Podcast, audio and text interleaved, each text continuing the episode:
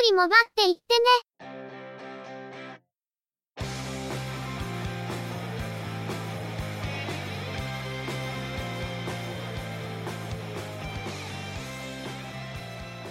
モバイル、通信、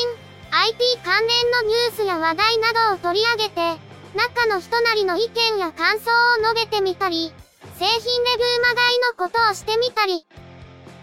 いろいろと見聞や体験について、お話ししてみるポッドキャストです。ゆくもばのおしゃべりは、合成音声でお送りしています。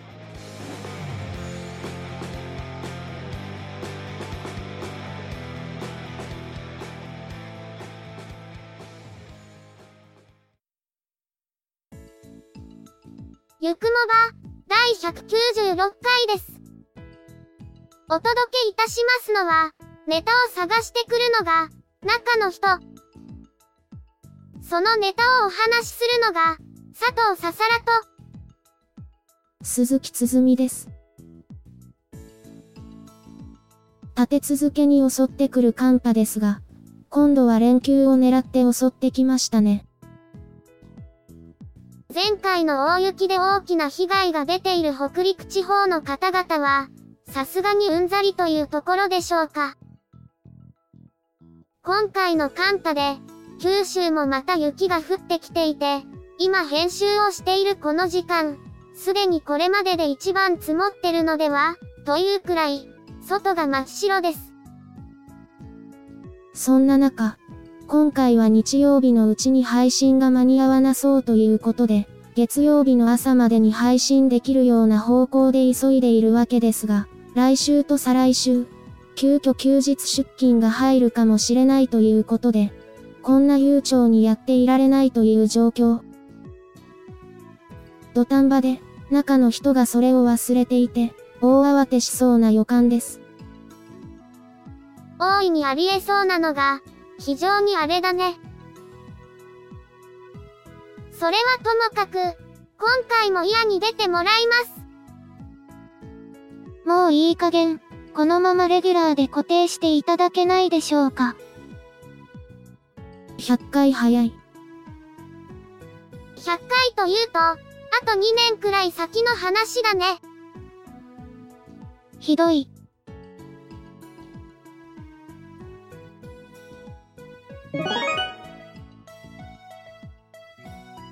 それでは、今回のニュースです。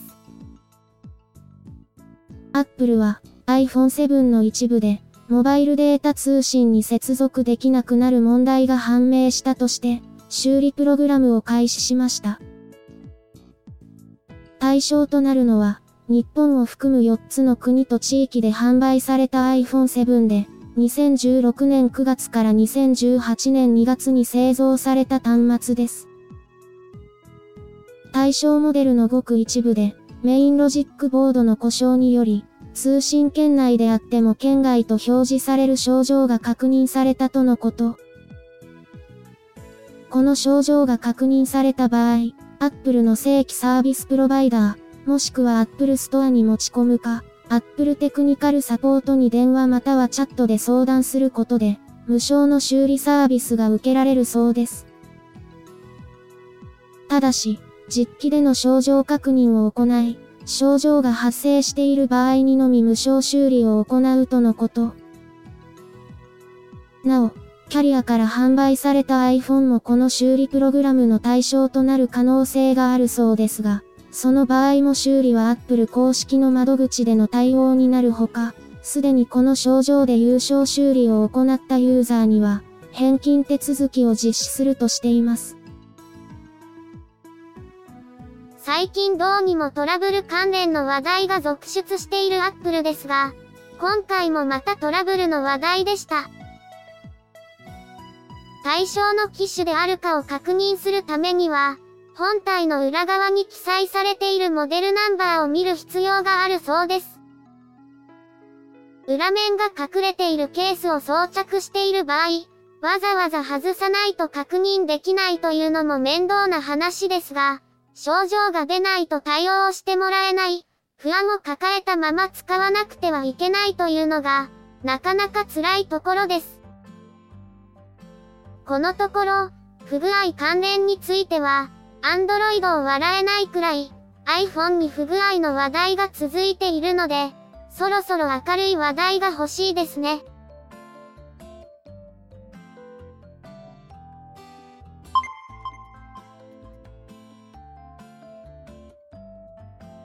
MVNO サービス、UQ モバイルを運営する UQ コミュニケーションズは、ユーザーに対して電話の切り忘れに注意するよう呼びかけています。スマートフォンでは、ホームボタンを押してもマルチタスク機能などが起動し、通話終了にならない場合があり、ユーザー向けの案内では、電源ボタンで通話を終了する設定の方法を紹介しているとのことです。覚えがない通話時間が記録された請求書が送られてきた、とか、相手先にかけたことの認識はあるが、長時間の通話をした覚えがない、などといった問い合わせがここ最近寄せられているとのことで、改めて周知されているとのことです。通話終了を押したつもりが、ちゃんと切れていなくて、ポケットの中で通話状態のままになっている。というのは、割とスマートフォンあるあるですね。MVNO の利用者は、これまでこのあたりのリテラシーが高めのユーザーである、と言われてきたと思いますが、昨今の格安 SIM の拡大で、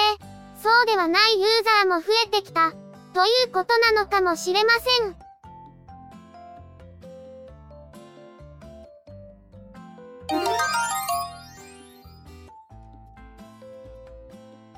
プラスワンマーケティングから、スマートフォンの製造や販売に関わる事業、並びにフリーテルブランドを継承したマヤシステムは、新製品の発表を行いました。レイ2デュアルは、ソニーの IMX258 というセンサーを採用した、カラーとモノクロのデュアルカメラを搭載、一眼レフのようなボケのある写真を撮れるほか、撮った後にピント調節することもできるとのこと。4K 動画の撮影もサポート。フリーテルの過去のスマートフォンと比べて、フォーカス速度の向上、画面の長押しによるオートフォーカスロックへの対応、背面の指紋センサーでの撮影といった機能向上が図られているそうです。また、チップセットはこれまでメディアテック製のものを採用してきましたが、今回はスナップドラゴンを採用し、今後もスナップドラゴンを使用するとのこと。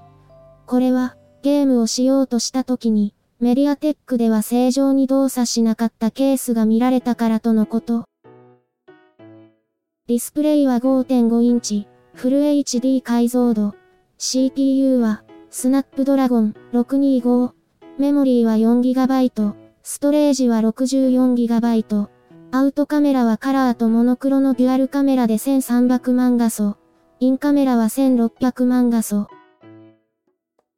デュアルシム、デュアルスタンバイに対応。SIM カードのサイズはナノ SIM サイズですが、片方はマイクロ SD カードスロットと兼用のため、排他利用となります。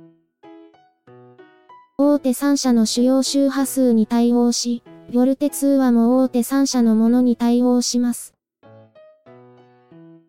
プリオリ5は、背面カバーを交換できるプリオリシリーズの最新モデルで、7色のバックカバーを同梱、エントリー向けモデルと位置づけられ、シングルカメラではオートモード、動画撮影、ナチュラル美顔モードが利用できます。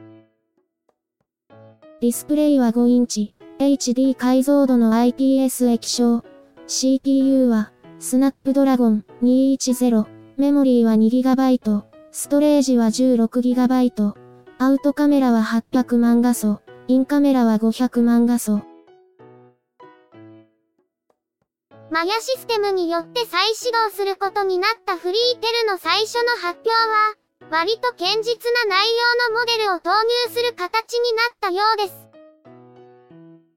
上位モデルは、チップセットをスナップドラゴンに切り替えたことや、ベーススペックを引き上げることで、全体的な商品力を引き上げる一方で、エントリー向けは、既存モデルのユーザーの乗り換え需要をカバーする形ではないかと感じます。今後は、eSIM にも手を出していく方向のようですから、今後の展開を注目したいところですが、旧フリーテルでは、品質面であまり芳しくない声を聞くこともありましたから、その点も改善されるといいなと思っています。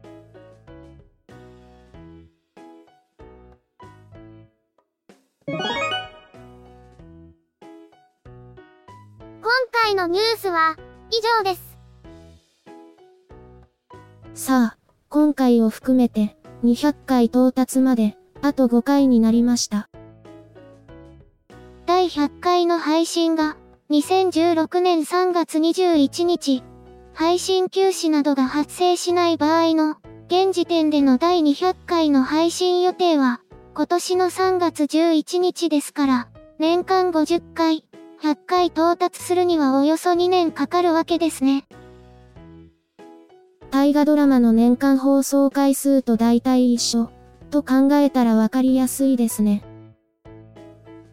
大河ドラマは、主人公の子供の頃から、亡くなるまでの一生を追いかけていくのに対して、ゆくもばは中の人の一年の散財とか、どうしようもないことを垂れ流してばかりなので、大河ドラマの回数と大体一緒とか言ってしまうと、猛省を促されるね。どうしようもないことしか言ってないから、いつまで経ってもコメントが増えおないいやめろのでは。。あれ、それはそうと、200回到達するにあたって、何かやるんですか？多分何も考えてないんじゃないかな。実は100回の時に、オリジナルグッズの制作の検討をしていたんですが、正直な話、ステッカーだと100枚単位の発注になるので、永遠に配り終えないまま終わってしまわないかと思ったりとか、ストラップとか作ると、制作コストに全く見合わない悲惨なことになるんじゃないかとか、いろいろ不安になって、その検討そのものをなかったことにしていたわけで、なんか随分と生々しい話ですね。まあその前に、デザインセンスがあまりない中の人のことなので、ノベルティグッズを作ったとしても、ダサすぎて不評、という結末が大いにあり得るんだけど、それもそれで生々しいです。デザイン云々の顛末は、ポッドキャストのアートワークで露呈している話なので、まあ今更ではあるんですけどね。期待せずに待っていると、中の人のことなので突然気が変わって、何かぶっ込んでくるかもしれませんけどね。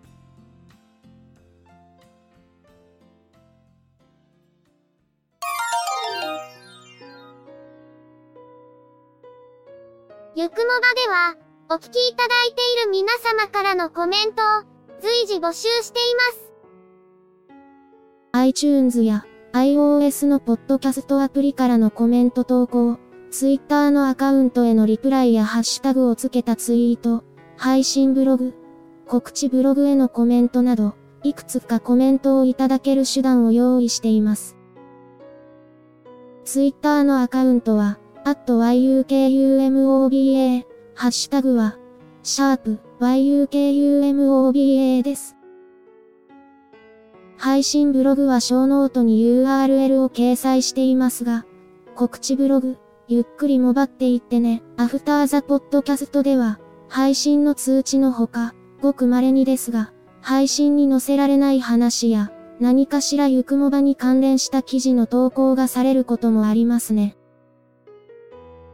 いずれの方法でいただいたコメントも、中の人は必ず目を通していますが、いただいたコメントについては、ゆくもばの中でご紹介させていただきたいと思っています。内容についてのご意見やご感想、あるいは個人的な体験談など、どうぞお気軽にお寄せください。このほか、YouTube に、中の人が動画を公開したりもしているんですけど、チャンネル登録やいいね評価、